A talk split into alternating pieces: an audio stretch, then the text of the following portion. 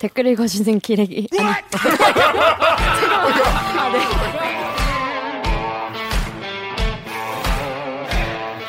아 무슨 댓글 읽어주는 기자들 찔렀네. 기레기 아닙니다. 지금 여러분은 본격 KBS 소통 방송 댓글 읽어주는 기자들을 듣고 계십니다. 이건 찐이다. 찐. 찐으로 재밌는 대들기가 기대된다면 좋아요 버튼을 아직 대들기 구독자가 아니라면 구독 버튼을 잊지 말고 꼭 눌러주세요. 누누이 제가 말씀드리지만은 여러분의 좋아요와 구독은 이 KBS 사랑입니다. 정상화와 언론 개혁에 작은 힘이 됩니다. 작은 힘. 4차 언론혁명. 조그만 힘. 4차 언론혁명에 작은 힘이 됩니다. 예. 작은 힘이 모여서 큰 변화를 이루는 거 아니겠습니까?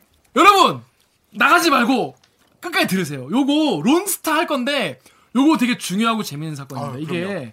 근데 이게 워낙 이 경제 용어도 많이 나오고 모르는 이게 많이 나와가지고 사람들이 론스타 뭔 사건 하면 아 뭐 사모펀드가 와서 뭐 외환은행 뭐 먹튀한 거? 먹튀한 거 그렇게만 알고 계신데 지금 이 사건이 진행 중인 사건이고 우리나라 사람들에게 정말 큰 피해를 끼칠 수 있는 이런 사건이기 때문에 듣다 보면 빠기치는. 듣다 보면 빠기 치고 이거 이거야말로 정- 진정한 고구마 사건입니다. 근데 이게 살아있는 지금도 진행 중인 사건이에요. 그거 한번 들어보시면 될 것 같습니다. 일단 근데 모르시는 분들이 계실 거예요. 사실 몰라. 사실 특히 지금 뭐 20대 30대 분들은 론스타 사건이 뭔지도 아예 모르는 경우가 많아요. 그래서 요 사건에 대해서 제가 지금 오늘 다뤄볼 건데요. 일단 지금 론스타가 외환은행을 우리나라에서 사가지고 비싸게 팔고 나갔어. 근데 그 다음에 우리나라에 또 소송을 소송을. 걸어가지고. 조 단위의 소송을. 5다 5조 더 줘. 우리나라한테 5조 더 줘. 막 이러고 있는 상황입니다. 그래서 라임 생각한 거예요? 오조 5조 더 줘? 5조 더 줘. 5조 더 줘. 여기 미국 사람이니까 5조 더 줘. 어, 싫어. 그래서 진짜 이거를 싫어하신다. 어떻게 진짜 싫어하시잖아요. 아, 괜히 왔다 하시네. 그래서 요거를 저희가 요 보도를 한 어, 기자님을 이 자리에 모셔서 오늘 요 얘기에 대한 간략한 이야기와 취재 후기 그리고 앞으로 어떻게 진행될 것인지를 들어보겠습니다. 그러면 지난번에도 모셨었죠 KBS 탐사보도부의 송명희 기자입니다. 안녕하세요. 안녕하세요. 자기 소개 부탁드리겠습니다. 탐사보도 송명입니다. 그렇습니다. 강병수랑 같은 부서. 그렇죠. 탐사보도부 이런 거 하는 거야? 이제? 미리 사죄드리겠습니다. 일단 KBS가 지난주부터 계속 지금 연속 보도로 지금 탑으로 그렇죠. 계속 론스타 가장 중요한 뉴스다. 네 다루고 있어요. 근데 이런 댓글이 있었습니다. 트위터 댓글 우리 정- 강병수 기자 읽어주세요. 트위터에 어영부영 역전의 역적 님께서 남겨주신 댓글인데요.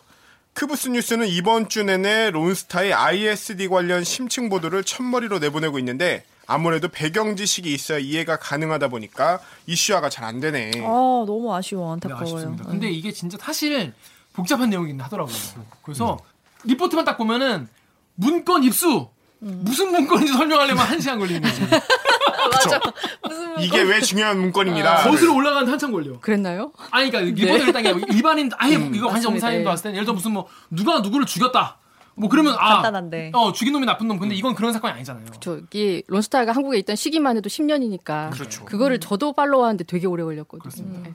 그래, 그래서 제가 이 시청자 여러분들을 위해서 어, 요 내용에 대해서 짧게 간단하게 간략하게 브리 브리 브리핑을 오늘 하루, 하루 종일 준비한 브리핑이잖아. 아 하루 종일 진짜 이거 봐도 봐도 어려운데 아까 자 저녁 먹는데도. 그러니까 쉽게. 그래서 여러분 이거 보시다 이걸 지금 나는 론스타 다 안다라고 하면은 요게 제가 자막을 띄울 테니까 요 시간대로 넘어가시면 되겠습니다. 난 론스타가 다 아니까 새로운 내용만 보고 싶다 하면 여기로 넘어가시면 됩니다. 자 그렇게라도 하려고. 자 그래서 제가 요거를 해당 연도에 따라서 다 간략하게 드라이하게 설명을 드릴게요. 만약에 이, 아, 너 틀렸어 임마! 라고 싶으시면은 저에게 언제든지 지적을 해주시면 되겠습니다. 그럼 제가 편집을 해서 제가 맞는 것처럼 만들어 나갈 거예요. 아, 그 땡 드리고 싶다. 아 그래 그래 저 있네. 진짜로? 네. 보시다가 어. 들이, 보시다가 들으시다가 어. 기와가 틀린 것 같다. 그러면은 아, 네, 알겠습니다. 자 시작은 1997년 IMF부터예요. IMF 이후에 은행들이 그때 막 다 은행뿐이 아니라 다 전반적인 기업들이 다 부- 부실화됐는데 음. 그 중에 하나가 이제 외환은행이었습니다. 외환은행이 부실해져가지고 이게 독일에 팔리고 막 그랬었는데 너무 부실해지니까 이거를 누가 인수를 해야 되는 상황까지 온 거예요. 그래가지고 누가 인수를 할 거냐 그랬는데 우리나라 국내에선 이걸 인수할 어떤 사이즈에 예, 없었던 거예요. 돈도 없고 기업도 없고 그래서 국민은행한테 야 니네가 하면 안 되겠니? 국민은행이 이거 꺼져 우리도 망해 막 이래가지고 안 하고 그래서 이거 또 아, 이거 누가 인수를 해야 되나 막 이러고 있었는데 2003년에 미국의 사모펀드인 론스타가 야 우리가 살게 라고 한 겁니다. 외환은행을 그래서 근데 이게 은행 이 중에서 혹시 사보신 분 없죠? 은행 사보신 분이 없어요. 근데 은행을 누가 할 수 있냐면은 아무나 할 수 있는 게 아니라 그럼요. 금융 자본만 살수 있습니다. 그러니까 내가 무슨 기업은 살 수가 없어. 왜냐면 내가 기업이면 내가 돈이 많을 거 아니에요. 근데 내가 은행까지 갖고 있으면은 내가 사업 자금이 필요할 때 은행 돈을 그냥 내가 마음대로 땡겨 쓸 수도 있잖아요. 그렇죠. 막 대출 마음대로 받을 수 있으니까. 그래서 은산 분리라고 합니다. 둥. 그래서 은행을 과 산업은 이제 분리를 해야 된다. 그런 이제 기본적인 자본주의 국가에서는 이런 걸 많이 타- 하고 갖고 있는데 그래 산업 자본이면은 원래 아예 은행을 살 수가 없고 어, 해외 은행 아니면은 뭐 국내 금융회사랑 합작을 하는 회사만 살 수가 있는데 론스타는 둘 다 아닌 거예요. 근데 만약에 예외가 있어요. 예외가. 예외가 뭐냐면은 BIS 비율 몰라도 돼. 몰라도 돼. 이게 얼마나 이게 은행이 빚이 많고 부실하냐는 비율이에요. 그런데 이 BIS 비율이 8% 이하는 부실한 금융기관입니다. 그래서 8% 이하의 부실한 금융기관은 이제 예외 조항을 둬서 살 수도 있어요. 이 살 수도 예외야 예외. 그런데 그러면 이제 당시 외환은행 측에서는 이게 내가 BIS 비율이 낮춰서 빨리 인수가 되는 게 나은 거예요. 그래가지고 그때 외환은행장이 우리 BIS 비율이 6.16%야 라고 보고를 해요. 8% 이하야. 8% 이하야. 그러니까 우리 우리 너무 우리 부실하니까 사도 개부실해. 돼. 음. 어, 우리 개부실합니다. 졸라 부실합니다. 이렇게 얘기를 한 거죠. 그래서 금감 금감원이 아 요런 건 또 모르시는 분은 계실 수 있는데 은행 같은 거 살려면 금감원 이런 데서 막 도장을 땅땅 찍어줘야 돼요. 그냥은 못 사. 허락을 해줘야 되거든. 그래서 금감원이 2003년에 야 얘네는 엄청 부실하니까 사도 된다라고 오케이 도장을 찍어줬어요. 그렇죠. 그럼 사면 되잖아요. 그런데 얼마에 샀냐? 외환은행을 1조 4천억 원에 샀습니다. 이거는 뭐 은행이나 요 경제 조금만 아시는 분이 아실 때 굉장히 싸게 산 거예요. 어. 헐값이라고 표현하기도 진짜 좀- 헐값 요즘에 막 은행이 1년에 막 2, 3조씩 벌고 있는데 본체를 1조 4천억에 샀으니까 진짜 싸게 산 거죠. 그래서 외환은행 지분 51%와 함께 외환은행을 론스타가 삽니다. 그러니까 외환 론스타 입- 그러니까 외환은행 입장에서도 뭐 나 죽어가는데 사줬으니까 뭐 thank you일 수도 있겠죠. 그런데 외환은행 주가가 몇 달 만에 확 올라요. 확 오르면서 사람들이 야 이거 너무 싸게 판것 같은데 한국에서 그런 얘기가 나오기 시작을 하죠. 야 이거 너무 싸게 판 것 같은데? 그래서 이제 이거 너무 싸게 판 거 아니냐? 그거에 뭔가 우리나라에서 너무 좀 도와준 사람들이 있지 않냐? 이래가지고 감사에 들어갑니다. 음, 이거 문제가 뭔가 이제 야로가 야로가가 아니지 뭔가? 그 문 뭔가 이제 뒷거리가 있는 거 아니냐? 이래가지고 감사가 들어가요. 감사가 들어갔다가 검찰 수사까지 들어가가지고 2006년에 외환은행장이 구속 구속됩니다. 그리고 이제 관련자들이 몇 명 있는데 두 분이 계신데 이분이 재판을 받다가 근데 이분들 같은 경우에는 결국에는 무죄가 나요. 2010년에. 그래서 이 얘기는 그냥 넘어갈게요. 이게 뭐 크게 중요한 얘기는 아니니까. 자, 근데 2010년에 무죄가 났다는 건 중요해요, 나중에. 자, 그래서 2003년에 외환은행 론스타 샀잖아요. 네. 그런데 론스타 이걸 이제 갖고 있다가 이걸 이제 뻥튀기해서 팔려고 한 거예요, 얘네는. 왜냐하면 사모펀드니까 이익을 내는 게 목적인 거예요, 얘네는. 펀드니까 다른 투자자들의 돈을 끌어가지고 우리 한국 같은 되게 어 미래 전망은 있지만 지금 좀 부실한 애들을 사가지고 이제 기업 가치를 뻥튀기 시킨다던가 아니면 기업 올- 올려가지고 비싸게 실현하는. 팔아서 어, 차익을 그 수- 받는. 차익을 내서 투자자들에게 돌려주는 그런 사모 펀드인데 근데 이거를 이제 막 이걸 2006년에 살, 팔려고 했어요. 그런데 2007년에 HSBC, HSBC가 홍콩 상하이 은행 그래서 HS 홍콩 상하이 그래서 홍콩 S는 상하이? 뱅크 C는 뭐냐? 센터. 뭐요? 아니 아니. 어. 그래서 홍콩 상하이은행이 야 우리한테 팔아라. 외환은행 우리한테 팔어. 6조에 산다. 6조. 야 이거 1조 1조 4천 주고 4천에 샀는데. 샀는데 4조 6천억을 먹는 거죠. 오 4조 6천억 개이득 아닙니까? 이 4조 6천억에 팔 이게 이제 팔고 돈 챙겨 나가는 걸 exit라고 하잖아요. 4조 6천억 우리 땡기고 exit 해야겠다라고 생각을 한 거예요. 론스타가. 근데 이게 계약이 안 됐어. 파토가 났어. 왜냐? 당시에 앞에서 말했죠. 2010년에 무죄가 난이 BIS 비율을 외환은행장이 너무 낮게 준 거 아니냐. 뭐 이래가지고 그때 재판이 진행 중이었단 말이에요. 소송과 이런 게. 근데 이게 계속 진행 중이었기 때문에 그러니까 이제 재판이 진행 중이기 때문에 법정 다툼이 있어가지고 금융위원회가 이거를 도장을 안 찍어줬어요. 만약에 그게 끝날 때까지는 일단 팔지 말아라. 그치. 왜냐면 이게 만약에 문, 되게 문제가 있는 딜이었다고 치면은 이 거래 자체가 뭔가 문제가 원천적으로 무효될 수도 있기 때문에 법정 이게 결과가 날 때까지는 우리가 오케이 못 찍어준다고 한 거예요. 그러니까 쉽게 말해서 한국 법원의 사정 때문에 HSBC랑 이게 계약이 파토가 난 거죠. 음, 음. 근데 이제 원인이 뭐냐? 근데 HSBC 입장에서 그때 여러 가지 얘기가 있어요. 그때가 뭐 2007년, 8년 그때 리먼 브라더스 사태 때문에 막, 막 여기저기에서 싼 은행들이 막 나오고 있던 시기였기 때문에 아, 육- HSBC 입장에서는 뭐왜 하느냐, 뭐, 이- 뭐 6주를 주고 사냐 이런 얘기도 있었는 얘기, 설도 있고 여러 가지 설도 있는데 하여튼 그래서 한번 이게 나가리가 됐어요. 근데 그 다음에 아까 제가 말했죠. 2010년에 이제 무죄가 났다고. 2010년에 무죄가 딱 나니까 금지 깨끗한 거잖아요. 그래서 누가 사겠다고 했냐면 하나은행이 산다고 했어. 하나은행이. 하나은행이 나 사겠다라고 했는데 그땐 또 뭐가 있었냐면은 론스타 코리아 대표 이제 론스타 쪽에 음. 론스타 코리아 그러니까 한국 branch죠. 한국 지부의 대표 유혜원 씨가 외환은행이랑 외환카드를 합병을 하는데 외환카드 주가 조작 혐의로 드- 들어가서 항소심에서 유죄가 나왔어요. 그러니까 이러다 보니까 이제 금융위원회가 야 니네 이거 이- 이렇게 하면 이거 문제가 있다. 그래서 론스타 니네가 론스타 코리아가 이렇게 문제가 있으니까 니네가 대주주로서 51% 갖고 있는 대주주로서 사- 자격이 없다. 이렇게 얘기를 한 거예요. 그래가지고 외환은행 지분 51% 중에서 야 니네가 41%를 팔아버려. 어? 니네 제주도 자격이 없어. 이렇게 얘기를 한 거예요. 여기까진 이해가 되시죠? 근데 그 근데 이게 문제가 뭐냐면 41%를 팔 때 이거를 시민단체가 이거를 징계성 매각을 하라고 합니다. 징계성 매각이 뭐냐면 어차피 내가 잘못해서 이걸 파는 거니까 이거를 시- 시장에 그냥 시장에서. 내놔서 장중에 그냥 쪼개서 팔아라. 왜 그래 왜 그렇게 말하냐면 이걸 통째로 팔게 팔 수 있게 되면은 이거를 넘길 때 경영권이 통째로 넘어가는 거랑 마찬가지잖아요. 41%나 팔면은 그러면 41% 통째로 팔면은 팔 때 경영권을 파는 거랑 마찬가지기 때문에 경영권 프리미엄이라는 거를 팔 수, 같이 받을 수가 있어요. 론스타 입장에서. 그래서 이거를 못 받게 징계성 매각을 해라라고 시민단체 주장을 한 거예요. 그런데 금융위원회가 음, 아니 뭐 그럴 것까지는 아닌 것 같아라고 하면서 그렇게까지는 못 한다고 했지. 어, 그럴까진 못해. 우리가 그럴 재량이 안 되는 것 같은데? 글쩍, 글쩍 그래가지고 이거를 경영권 프리미엄을 받을 수 있게 41%를 통째로 팔 수 있게 해서 1조 2천억을 더 벌게 해줍니다. 론스타를. 그래서 2012년에 하나은행이 론스타를 5조, 아니다, 4조, 4조인가? 4조, 4조지. 3조 9천억 원이. 꼴꼴 3조 9천억 원에 인수를 하긴 합니다. exit를 시원하게 합니다. 네, exit를 시원하게 해. 그래서 그 론스타는 빠이빠이 잘 먹었죠. 그리고 뭐 론스타뿐이 아니에요. 뭐 극동건설이랑 뭐 스타 타워 타워랑 많은데 일단 쭉쭉 빨아먹고 어 좋았어 이러고 가요. 이러고 가. 우리가 그래서 간 줄 알았지. 근데 그해 말에 2012년 11월에 론스타가 한국 정부한테 소송을 걸. 제소를 합니다.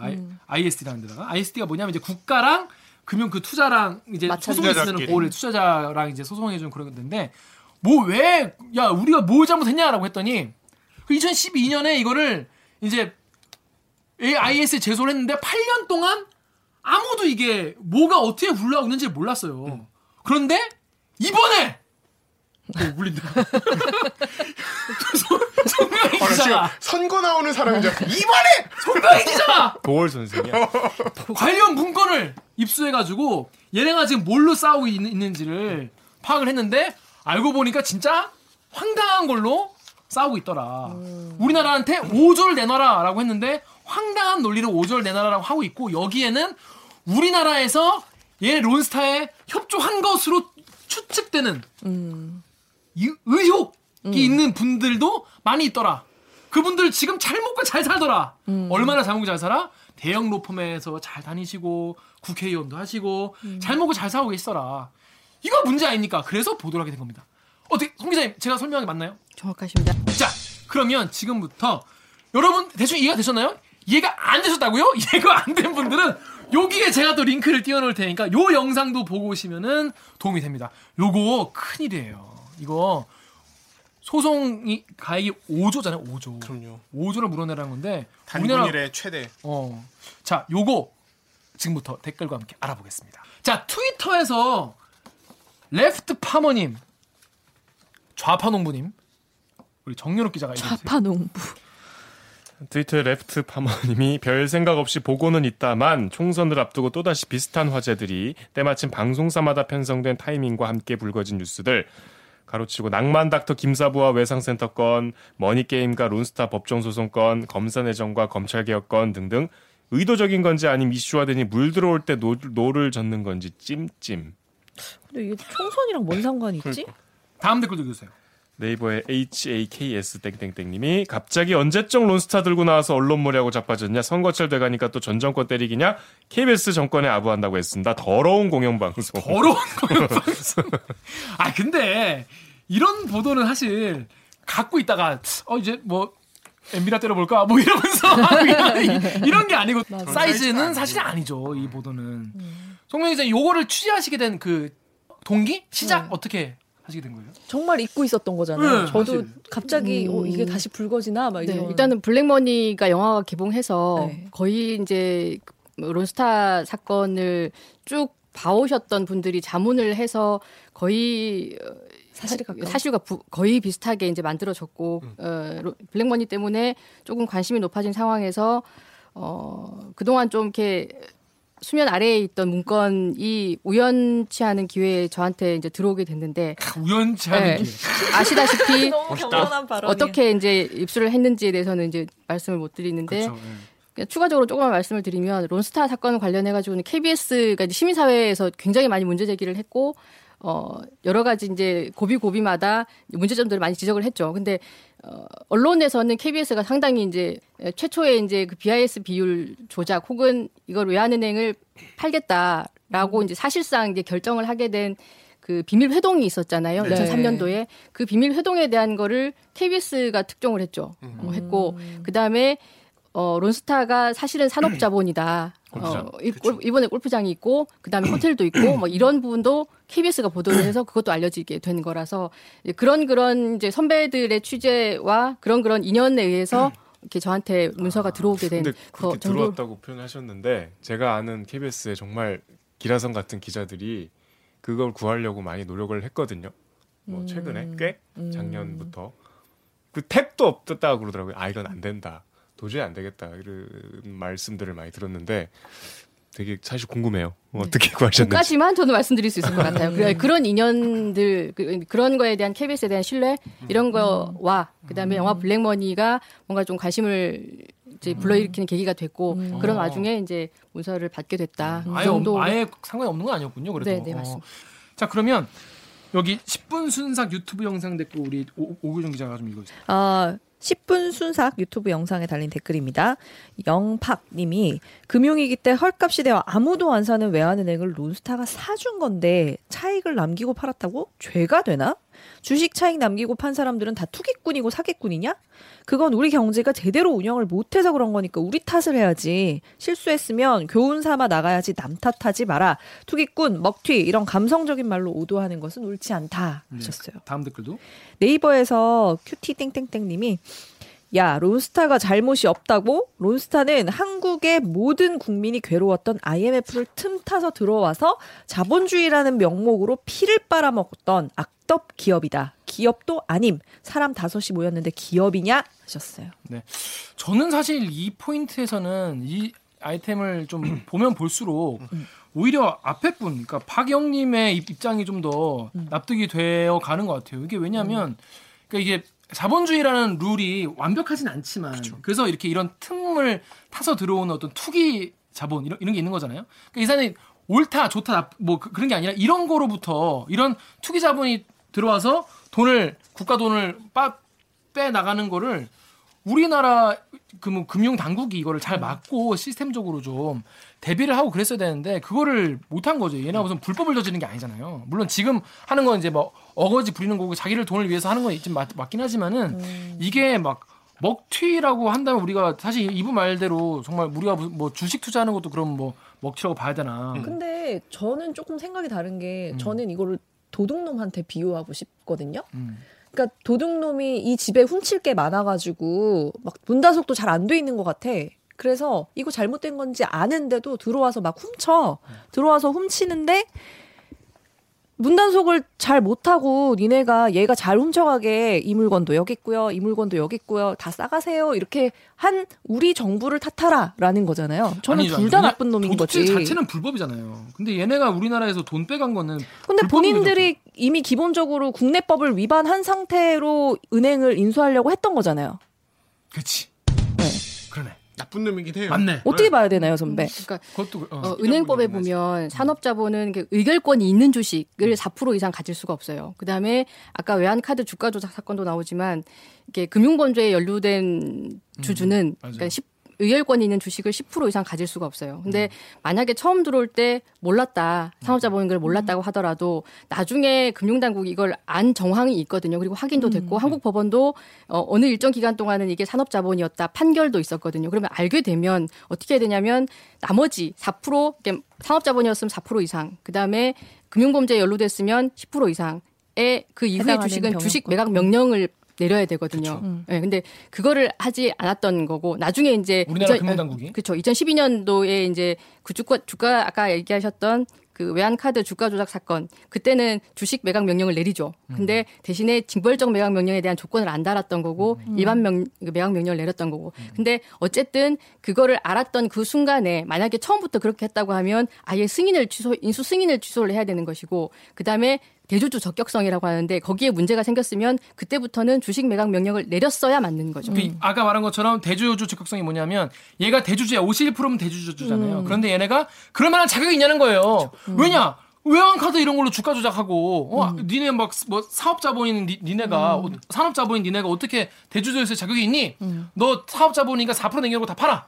야 니네 뭐야 거기 외환카드 주- 주가 조작 열렸댔으니까 10% 남기고 다 팔아. 이렇게 음. 하고 심지어 이거는 니가 나쁜 짓 해서 니네가 잘못해서 한 거니까 이걸 팔므로써 인해서 얻으면 프리미엄 누리지 마. 음. 그러니까 징벌적으로 팔아라고 해 할 수 있는 건데 안 했어 우리나라. 네. 요런 댓글도 있었어요. 자 어느 정부 때냐? 요, 이런 말씀 꼭 나오세요. 이게. 아, 깔끔하다 댓글이. 어 깔끔해. 여기 네이버 댓글 우리 정혁 기자 읽으세요. 아 제가요? 싹 다 읽으세요. 예. 네이버 NIS 0 땡땡땡님이 김대중 때 외환은행 팔아먹음. 네 다음. YIHY님이 론스타의 은행을 판 건 노무현 때요. 네 다음. 다음 승야 아찌님이 그러니까 이명박이 문제잖아. KBS가 미, KBS가 맹박이 때 걸 지금 정부가 한 것처럼 보도하고 있네. 시점 잘 표시라잉. 네 그렇습니다. 어. 근데, 근데 이게 우리 정부라고 계속 나와서 아, 근데 이게 시청- 문제, 시청자 이게 문제의 본질인 것 같아. 정부에 상관없는 특정 세력. 맞습니다. 그게 이게 지금 우리가 얘기하는 그 모피아 금융 어, 저기 경제 관료들 모피아들은 목표는 뭐예요? 이 정권에 상관없이 정말 승승장구하면서 금융위원장 그다음에 재경부에서 뭐 국장 뭐 네. 이렇게 쭉 다 잘 나가거든요. 그래서 그러니까 선배 검찰이랑 비슷하다고 보면 되겠네요. 약간 조직. 그럴 그렇게 볼 수도 있을 것 같아요. 어, 어, 네. 네. 재경부 중심으로 이루어진 그 그러니까 경제 관료 엘리트라고 할수 있어요. 그러니까 이게 정권에 관계없이 물론 뭐 정권에 뭐 영향이 있을 수 있겠는데 거기까지 뭐 지금 밝혀진 게 없으니까. 네. 근데 이제 정권에 관계없이 경제 관료 엘리트, 그러니까 검찰 같이 그 조직에 충성하는 그 조직에 잘 나가는 사람들이 쭉 밑에서부터 과장부터 과장부터 여기 개입해서 도와주고 합류하고 어 은행의 은행 은행장부터 응? 행장까지 그러니까 정권이 바뀌어도 다른 조직에서는 상상할 수 없는 네. 일이죠. 정권이 바뀌어도 계속 그 사람이 그냥 자기 승진 루트를 밟아 올라가는 게 검찰도 안 그렇잖아요. 그쵸. 약간 물갈이가 되잖아요. 심지어 우리 KBS도 약간 그런 성향이 있고. 근데 이 경제 엘리트들은 지금 정권의 부침과는 상관이 없는 코스를 밟아가고 있는 여실한 증거 같아요. 그들만의 조직과 그들만의 라인이 있는 것 같아요. 음, 네. 앞으로 자, 그럼- 나올 인물들이 다 모피아라고 생각하시면 조금 더 편하실 것 같아요. 그 다음 댓글 우리 강병수 께 읽어주세요. 네이버. 네이버 블로그에 아무 말 대잔치님께서 영화 블랙머니 중 경제 여야가 어디에 있나? 진짜 잘못한 놈들을 찾으려면 점점점 파리쿠게에서 익명으로 남겨주신 댓글인데 론스타를 계속 봐준 금융계 고급 관리들 소위 모피아들이 지금 사태의 책임자들입니다. 자, 그 이번에 밝혀진 문건. 자, 이 문건이 어떤 문건인지 한번 설명을 좀 해주시죠. 그리고 여기에 우리나라 경제 관료들이 어떻게 개입되는지. 저희가 지금 입수한 문서는 어, 론스타가 최초에 신청한 문서에 대한 한국 정부의 답변. 그러니까 지금 론스타 사태와 관련해서 론스타가 손해 봤다고 주장하는 거에 대한 한국 정부의 입장이 처음으로 드러나는 거죠. 사실은 어, 우리나라에도 이렇게 국민에게도 사실은 안 알려졌던 그 론스타가 우리나라 그 외환은행을 인수해서 팔고 나갈 때까지 금융당국이 어떤 태도로 론스타를 대했는지가 구체적으로 서술돼 있는 음, 한국 정부로서는 최초의 문서인 거고 이 문서에 대해서 아 너네들이 이렇게 답변을 했는데 내가 보니까 이건 아니고 이건 아니고 저건 아니야라고 론스타가 재반박하는 답변. 그두 가지가 있는 거죠. 이 정부의 태도도 정확히 알수 있고 직독직해 하셨나요?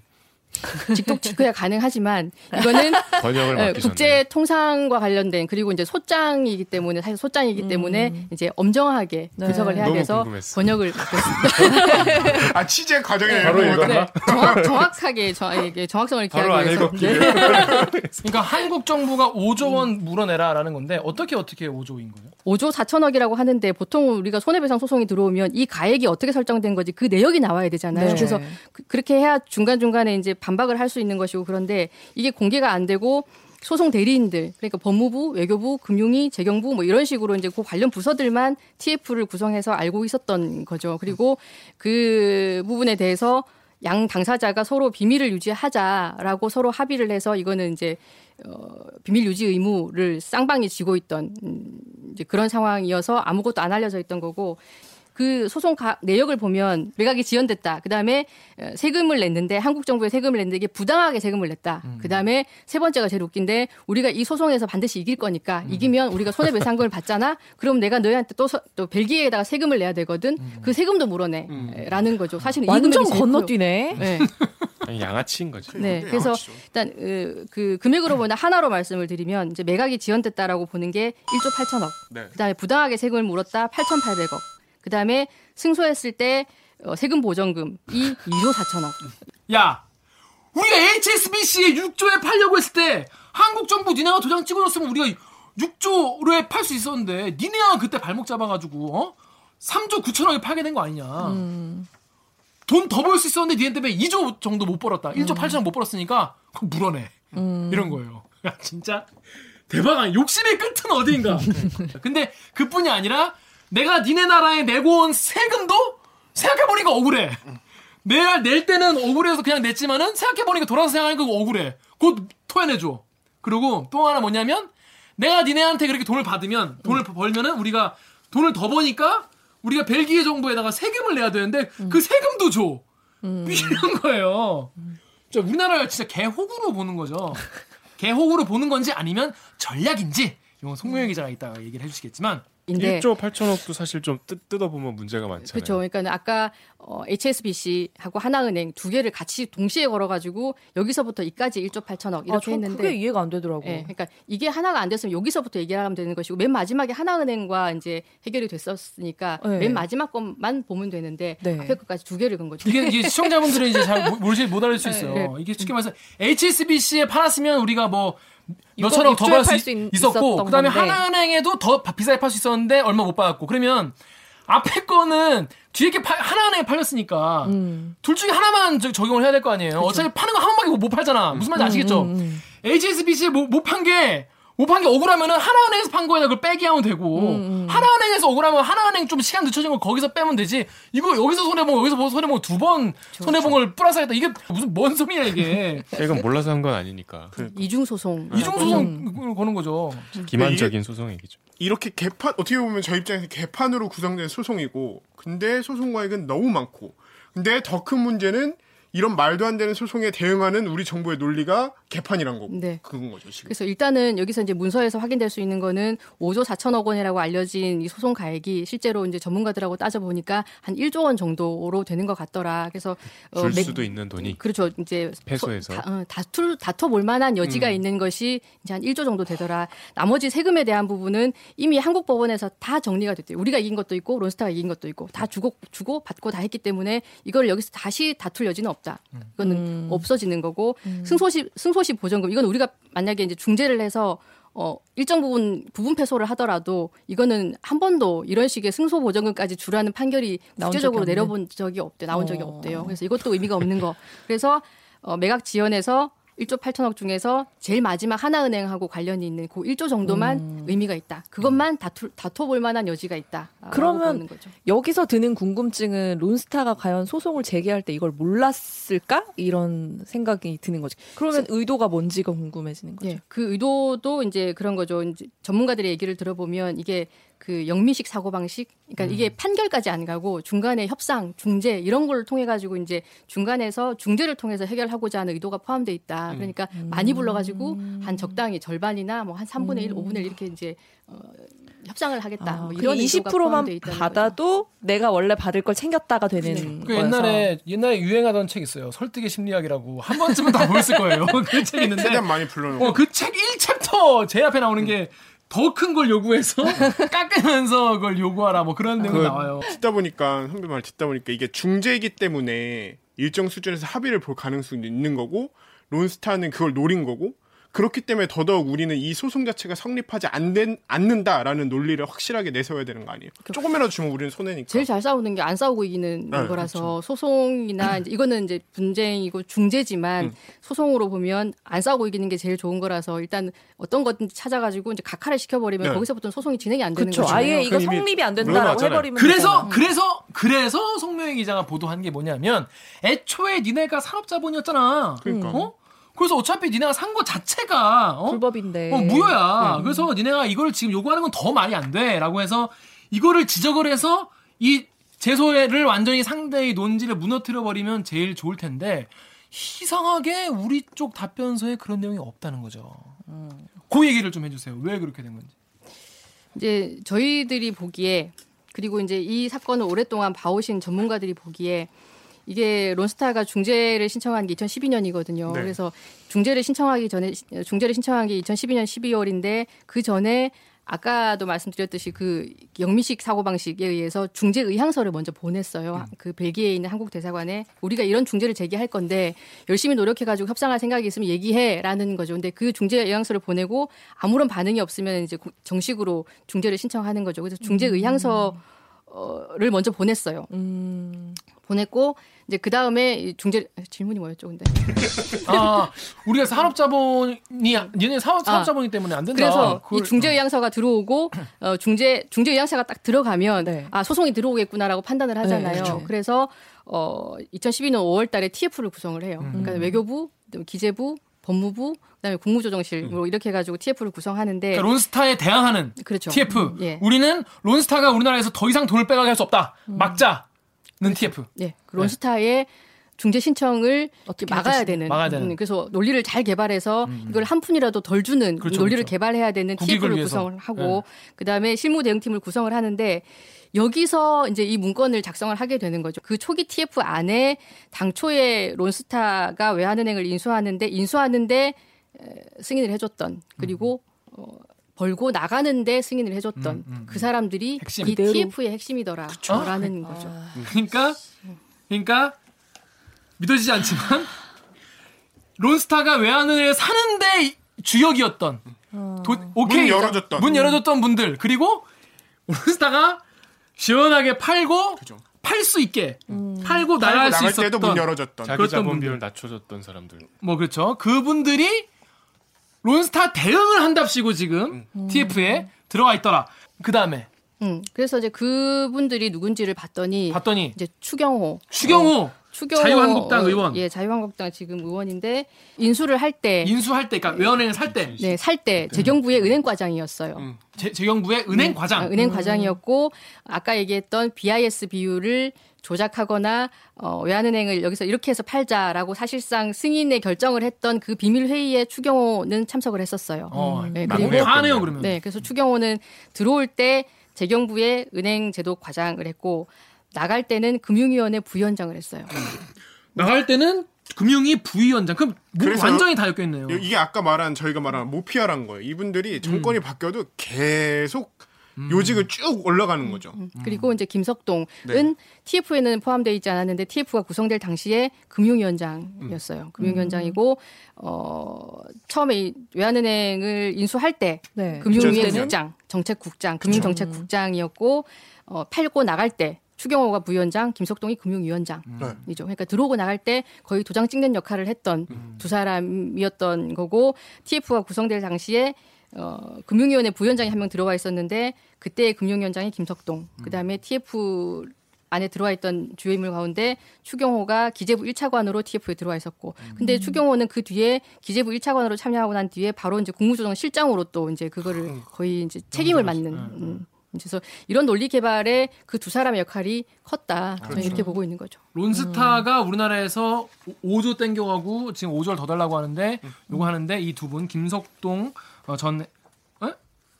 음, 금융위원장이랑 지금은 김석동 씨는 지금 뭐하죠? 네, 그리고 그리고 그리고 추경호 자유한국당 의원 의원은 이분들이 만났잖아요. 핵심으로 네? 만났잖아요. 만났죠. 저희 취재팀이 만났죠. 뭐라고 하던가요?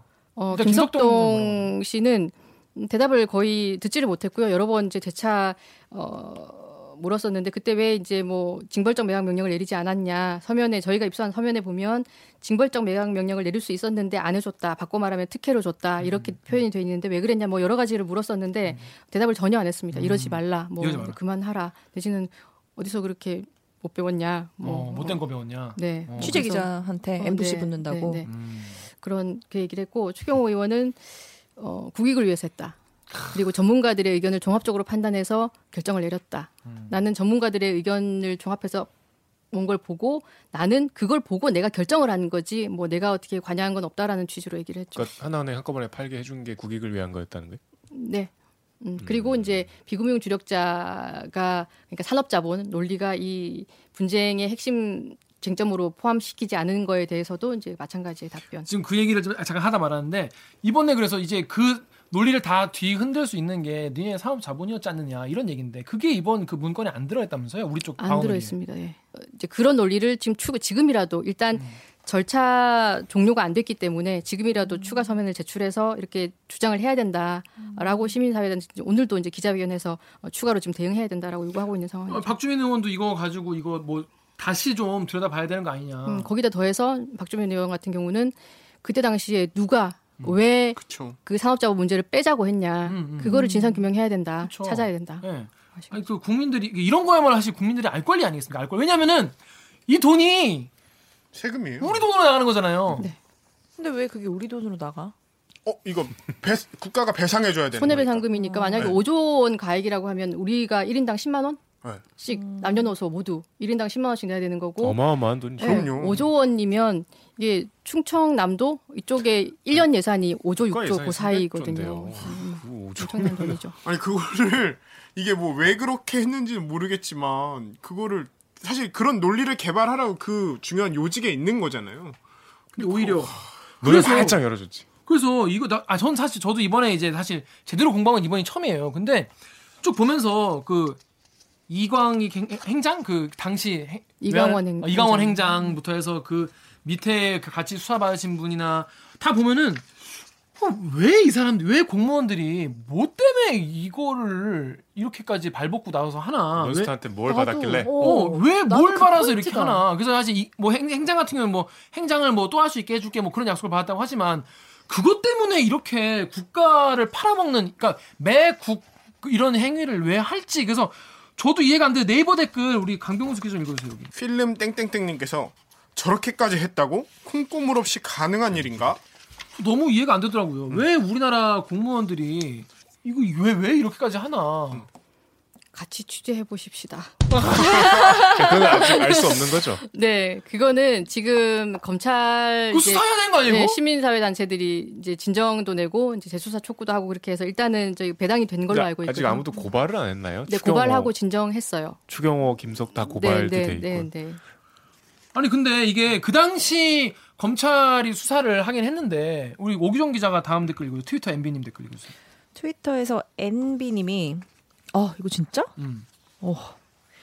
와우 윤석열이 윤석열이 BBK 특검이며 론스타 수사 검사였었구나. 네, 당시 윤석열 지금 총장이 이 론, 론스타 수사 검사였다고 하더라고요. 예, 저도 그렇게 알고 있는데 좀 저도 그래서 이렇게 사실은 기대가 큰데 잘 됐으면 좋겠습니다. 검찰 어, 수사가.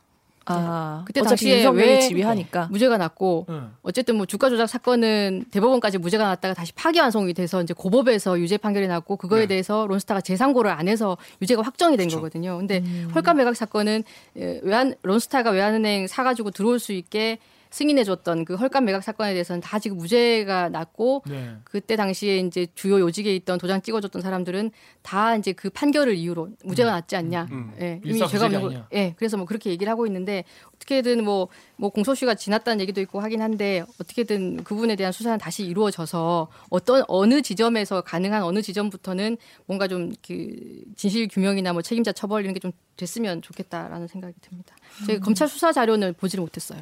네. 네. 아니, 그러니까 김석동이나 지금 추경호 의원 같은 경우에 뭐 이분들은 지금 뭐 법적인 처벌 같은 거 안 받은 거잖아요, 아직 그죠? 네. 예.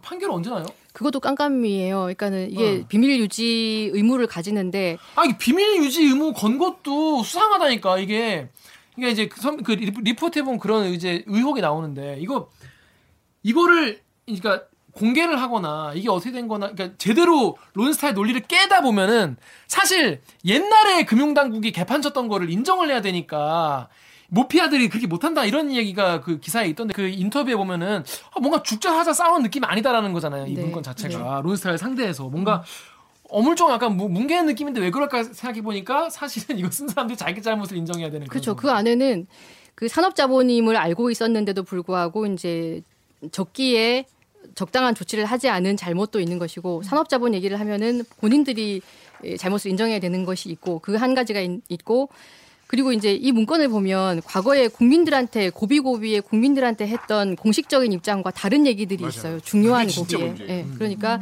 그 아까 HSBC에 대해서 이제 매각 승인을 해줄 때 네, 네. 신청이 들어오잖아요. 그러니까 론스타가 이제 HSBC랑 이제 계약을 해놓고 이거를 팔겠다, 팔겠다. 그러면 팔겠다. 그러면 HSBC가 주식 매입 승인 신청을 하잖아요. 근데 네. 그걸 안 해줘요. 그때 금융당국의 입장은 주가 조작 사건과 헐가 매각 사건이 지금 이제 걸려 있으니 아직 결론이 안 나고 있으니 이거에 따라서 당신들에 대해서 어떻게 할지 주식 매각 명령을 내릴지 처분 명령을 내릴지 아니면 그냥 승인을 내줄지 이게 완전히 달라지기 때문에 기다려야 된다라고 얘기를 했고 이거 빼먹을 뻔했다 맞아. 이거 되게 중요한 네, 건데. 기다리다가 기다리다가 이게 너무 이제 오래 가니까 계약이 깨진 거거든요. 근데 한국 정부의 문건에 보면 그 계약이 깨지기 바로 전날 HSBC하고 론스타에 이거를 알려줬다고 이제 네. 시그널을 줬다, 암시를 한국 정부가, 줬다. 한국 정부가. 예. 아니 그러니까 거기 아- 그때 알려진 바로는 야 니네가 법적으로 잘못해서 지금 니네 우리 도장 못 찍어줘. 좀 어 그래서 지금 미, 밀어주고 있는 거야 라고 국민들한테 얘기했잖아요. 승인 그 못, 테- 안 해줄 거다, 못 어, 해준다. 앞에, 앞에 나와가지고 그렇게 얘기를 해놨는데 이번에 밝혀진 문건을 보니까 그때 한국 정부가 HSBC랑 론스타한테 야 니네 곧 어, 승인해 줄 거야 좀만 있어 이렇게 이런 시그널을 보냈다는 거잖아요. 그렇죠. 정확하게 그 계약이 파기되기 하루 전에 네. 하루 전에 one day before라고 딱 음, 적시해서 그렇게 알려줬다, 암시를 줬다라고 돼 있거든요. 그러면은 뭐냐 이거죠. 그때 뭐냐. 당시에 국민들한테는 이렇게 못 해준다 이거는 음, 이제 어, 재판이 지금 진행 중이기 때문에 못 해준다라고 해놓고 어떤 근거로 누가 누구한테 론스타에 그럼요. 누구 그다음에 어, HSBC에 누구한테 이그 시그널을 줬는지 그게 없는 거죠. 그렇게 암시를 배, 줬, 그거 배신자 배신자 그런 부분을 밝혀야 되는 것이고 그거 누구예요 누구 그거 누구 누군지 왜 안 나오지? 안 나옵니다. 근데 그, 그 밝혀질 수사나 이런 거. 그때 당시에 이제 어, 문서에는 그렇게 나와 있는데 당시에 금융위원장이 있거든요. 금융위원장을 만나고 저희가 인터뷰를 했었는데 정광호 씨. 네, 어, 씨. 모르는 일이다. 음, 근데 그 정광호 씨는 그 정통 금융관료는 아니었던 것 소위 말하는 같아요. 모피아는 네, 아니었던. 네, 네. 그러니까 미국에 계속 계시고 그래가지고 네. 한국 모피아들이랑 그런 건 없다고 네. 그래서 어, 그렇다고 하면은 뭔가 한 라인이 있었던 거 아니냐. 아. 금융위원장을 빼고 어. 어, 그래서 이제. 그 실무선에서 이제 뭐 그런 걸 알려줄 만한 뭐 그런 게 있었던 맞아 거 이건 진짜. 개, 이거 빡친 일이에요 진짜 이건 이건 진짜 배, 배, 배신 배반 어? 내 말에 토도 토도 토도 토도 토도 토도 토다는 새끼 전부 배반형이야 배반형 배신 배반형 무슨 말인지 알겠어? 아닙니까 이거 이런 게 소위 말해서 국민의 개돼지로 보는 그런 국민은 행동인 진짜 거죠. 진짜 아, 아 진짜라면은 아 그러니까 자기들끼리 아니 진짜잖아 지금 문구에 나왔잖아 지금 양쪽에서 그 그러니까 블랙머니 보면은 그 이경영 씨를 비롯한 그, 이거 맨날 그렇게 나와 그 탁자에 모여 있는 분들이 진짜 뭐 이렇게 막 어 막 샴페인 들면서 뭐 이렇게 응. 하는데 그 앞에서 막 시위하고 있고 사람들 막 근데 이거는 그거 지금 보면 그랬을 것 같아. 음, 지금 말씀하신 그 밖에서 이제 시위하고 있는 그 상황, 어, 이게 유죄 판결이 나잖아요. 그러면은 주식 처분 명령을 내려요. 근데 징벌적 매각 명령, 일반 매각, 단순 매각 명령, 이거는 이제 법률적으로는 없는 용어고, 어쨌든 이게 금융 범죄에 연루가, 연루가 됐기 때문에 10% 이상에 대한 주식은 팔아라, 주식 처분 명령을 내려야 되는데, 그때 시민 사회 단체에서 징벌적 명령을 내려라, 이렇게 얘기했던 거는 이제 경영권 프리미엄을 못 챙기게, 그리고 한꺼번에 단시간에 팔아서 경영권 프리미엄을 챙길 수 있는 그거를 못하게 그렇게 못하게 해야 그게 징벌적인 성격을 가지는 거니까 그래서 이제 징벌적 매각 명령을 내리라고 쉽- 쉽게 요구를 했던 건데 그걸 안 하죠. 자기네들이 예, 권한이 없다 금융위원회가 네 그리고 권한이 없- 없었나요 진짜? 음, 근데 이제 은행법 상에는 음. 그런 구체적인 방법에 대해서는 없어요. 사실 없었 없고 하기 나름. 이제 그게 법에 없기 때문에 그때 당시에 이제 ISD 소송이 들어올 수 있다라는 논리도 어, 금융당국에서 내세웠어요. 그러니까 이게 그, 법이 없기 때문에 어, 징벌적 매각 명령을 내릴 수 없다. 그다음에 ISD 소송이 들어올 수 있다. 그렇게 하게 라고 되면 그렇게 아예 하게 나중에 되면 네. 소송 들어오니까 그렇게 못해. 그렇게 얘기를 했는데 이 문건에 보면 우리는 이제 시민사회단체나 언론이나 이런 데서 계속해서 징벌적 매각 명령 이렇게 벌여야 된다, 벌여야 된다라는 어, 요구를 계속했는데 우리는 그렇게 할 수 있었음에도 불구하고 그런 권한 행사를 하지 않았다. 안 했는데 너네 왜 줘. 하냐? 왜 이렇게 잘해줬는데 어. 이러냐라는 논리를 지금 펴고 있는 네. 거죠. 어. 고구마. 고구마. 제대로 음. 그래서 그때 당시에 그 시민사회 단체에서 그러면 일반 매각을 일괄 매각을 해주는 조건으로 ISD 나중에 안 한다는 거를 명시하자라고도 요구했잖아요. 그죠. 그렇게 해야 된다. 전문가들도 그렇게 얘기하고 이렇게 조건부로 승인을 내서 그거를 이제 합의를 하고 음. 승인을 해줘야 된다라는 이제 얘기를 계속 했었고 그거는 근데? 금융 전문가라면 누구나 알수 네. 있는 네. 거였다고 해요. 그리고 ISD 소송 무서워가지고 매각 명령 내리 고 음. 소송 당했고 하나를 달라고 할 때 둘을 내줬다. 아니 진짜 이게 진짜 국익을 심대하게 두 번 두 번 정말 묻고 더블로 간 거 아닙니까 진짜? 묻고 더블로 갔네. 그래서 이제 해악을? 뭐 이게 왜 이렇게 됐냐. 그러니까 뭐 네. 그러면 봐줄 거 다 봐주고 이제 뒤통수 맞은 거잖아요. 뒤통수까지 맞은 거잖아요. 이게 배신 당했다. 네. 어, 라고 보는 시각도 있고 진짜로 모르고 배신 당했다. 라고 아, 보는 뭔, 뭔 소리입니까, 그게? 모르고 배신 당했다라는 네. 의견도 있고 음. 그다음에 이제 어, 음모가 있다. 뭔, 네, 근데 어디서부터 음모냐? 어, 이거를 에, 깎아줄게. 그러니까 하나은행 살 때 매각 가격이 4조 7천억에서 3천 3조 9천억으로 내려오잖아요. 깎아줄게. 근데 나중에 손해 본 금액은 ISD에서 받아가. 라고 이제 미리 얘기가 돼 있을 수 있다. 예, 저, 이건 제 얘기가 아니고 전문가들이 제기하는 음모론입니다. 그래서 근데 나중에 그리고 ISD 제기해가지고 그걸로 손해배상 쪽으로 받아가면은 우리도 뭔가 명분 서고 너네도 챙길 거 챙기지 않냐 약간 이런 그렇죠. 식으로 뭐 소송해가지고 시나리오가- 돈 받아간다는데 누가 뭐라고 하겠냐. 음. 어, 그런 게 있고 뭐 전문가분이 뭐 거대한 연극 같다 뭐 이렇게 표현하시던데. 좀 이렇게 그 말씀이 되게 어, 그랬던 것 같아요. 거대한 연극 같다. 되게 무서운 얘기인 거잖아요. 예, 어디서부터 어디까지 연극인지 모르겠는. 더 무서운 건 사람들이 관심이 없어요.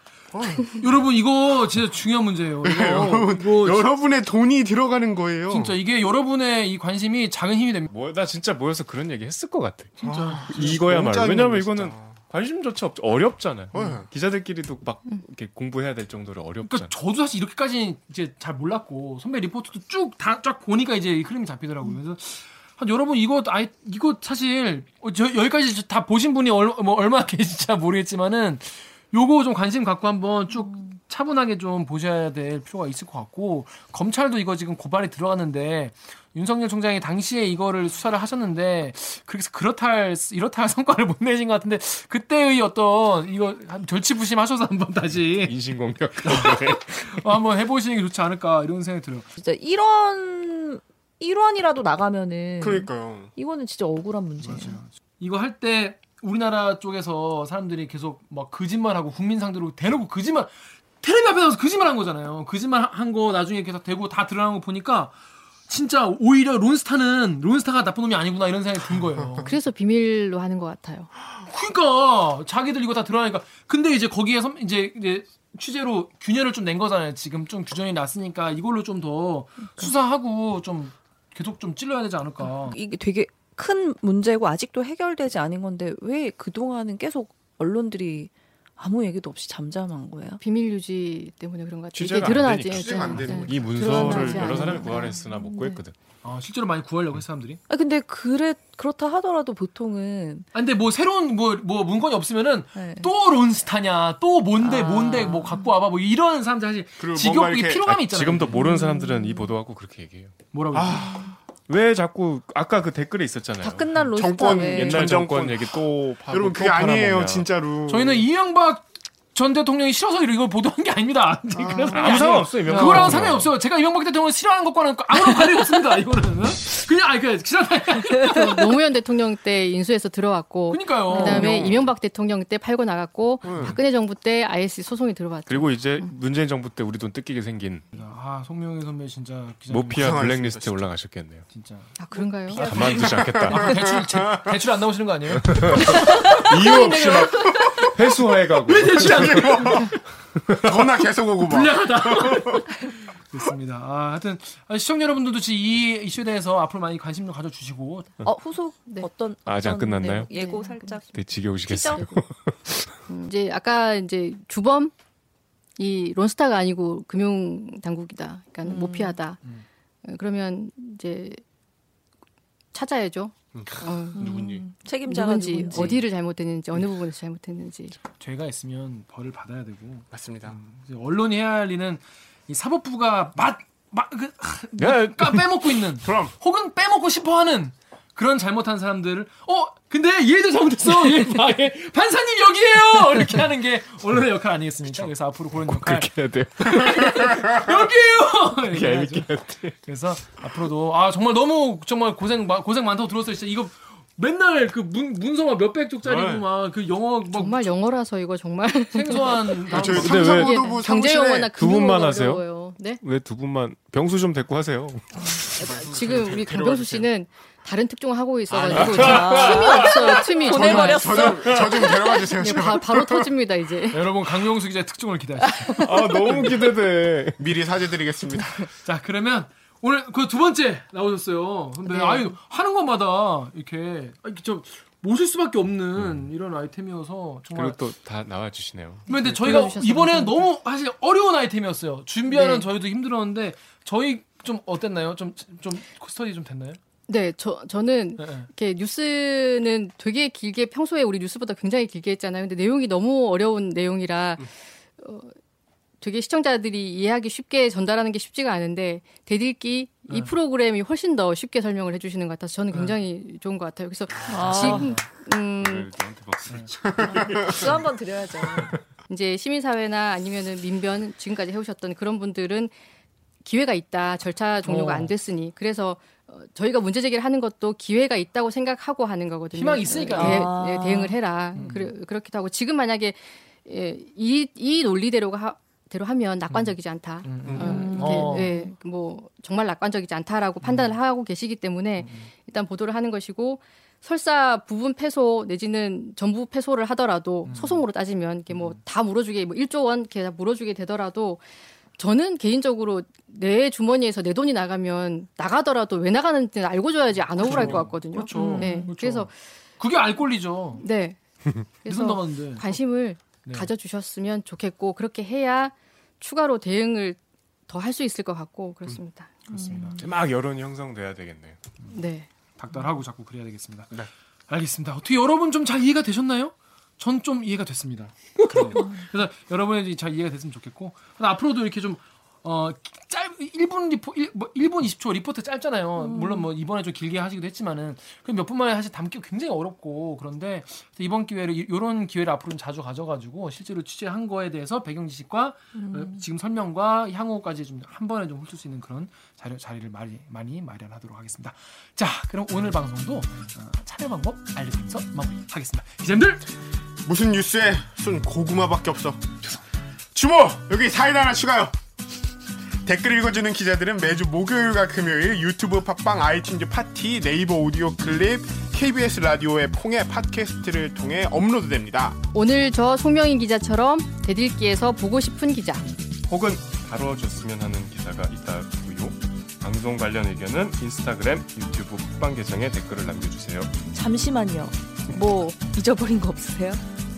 방송이 다 끝나가는데 좋아요 버튼 누르는 걸 깜빡했다면 좋아요 버튼을 아직도 구독하지 않으셨다면 구독 버튼을 잊지 말고 꼭 눌러주세요. 여러분의 구독과 좋아요는 KBS 정상화와 4차 언론 혁명의 작은 힘이 됩니다. KBS 뉴스 좋았어. 또 만나요. 안녕. 고생하셨습니다. 아따. 근데 생각보다는 그러네요. 생각보다는 잘 됐어. 그지? 그래요? 저 걱정 엄청 많이 했거든요. 저도 엄청 엄청 나 진짜로 출연 너무 싫어가지고.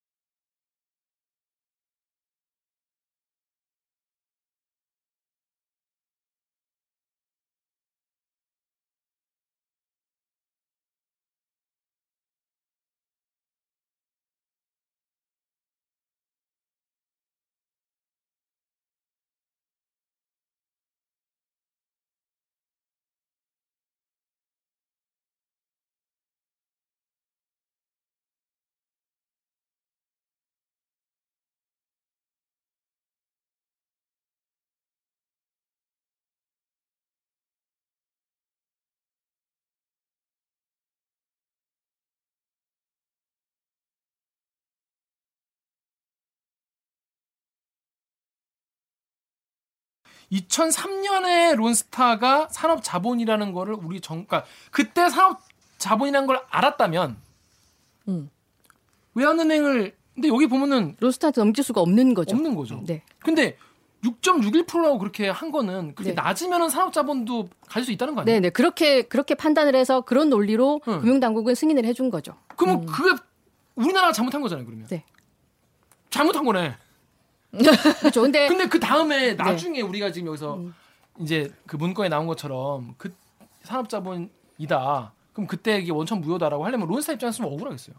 어 근데 지금 이제 문제가 된 건 소송이잖아요. 그러니까 투자자 국가 간 분쟁인데 그 분쟁에서는 어 그 해당 국가의 은행 은행법을 위반한 투자자에 대해서는 이 한 벨기에 투자 협정에 의해서도 보호할 수 없다라는 게 국제적인 규범이라고 해요. 그러니까는 어, 최초에 이제 그렇게 소유했던 것이 론스타가 우리 정부를 속이고 들어왔든 아니면 우리나라가 알고도 봐, 알았든 알고. 봐줬던 이게 당시에 은행법에 위반된 것이기 때문에 그한 벨기에 투자 협정이 그런 투자자들까지 보호해 주지는 않는다라는 거죠. 그러니까 문제는 그때가 아니고 음. 나중에 이제 이 ISD로 갔을 때 그 중재가 성립이 안 한다는 걸 정부가 적극적으로 왜냐하면 산업자본이었으니까 그렇죠. 적극적으로 주장하지 않았다는 게 맞습니다. 예. 중요한 쟁점이죠. 음. 네, 그렇습니다.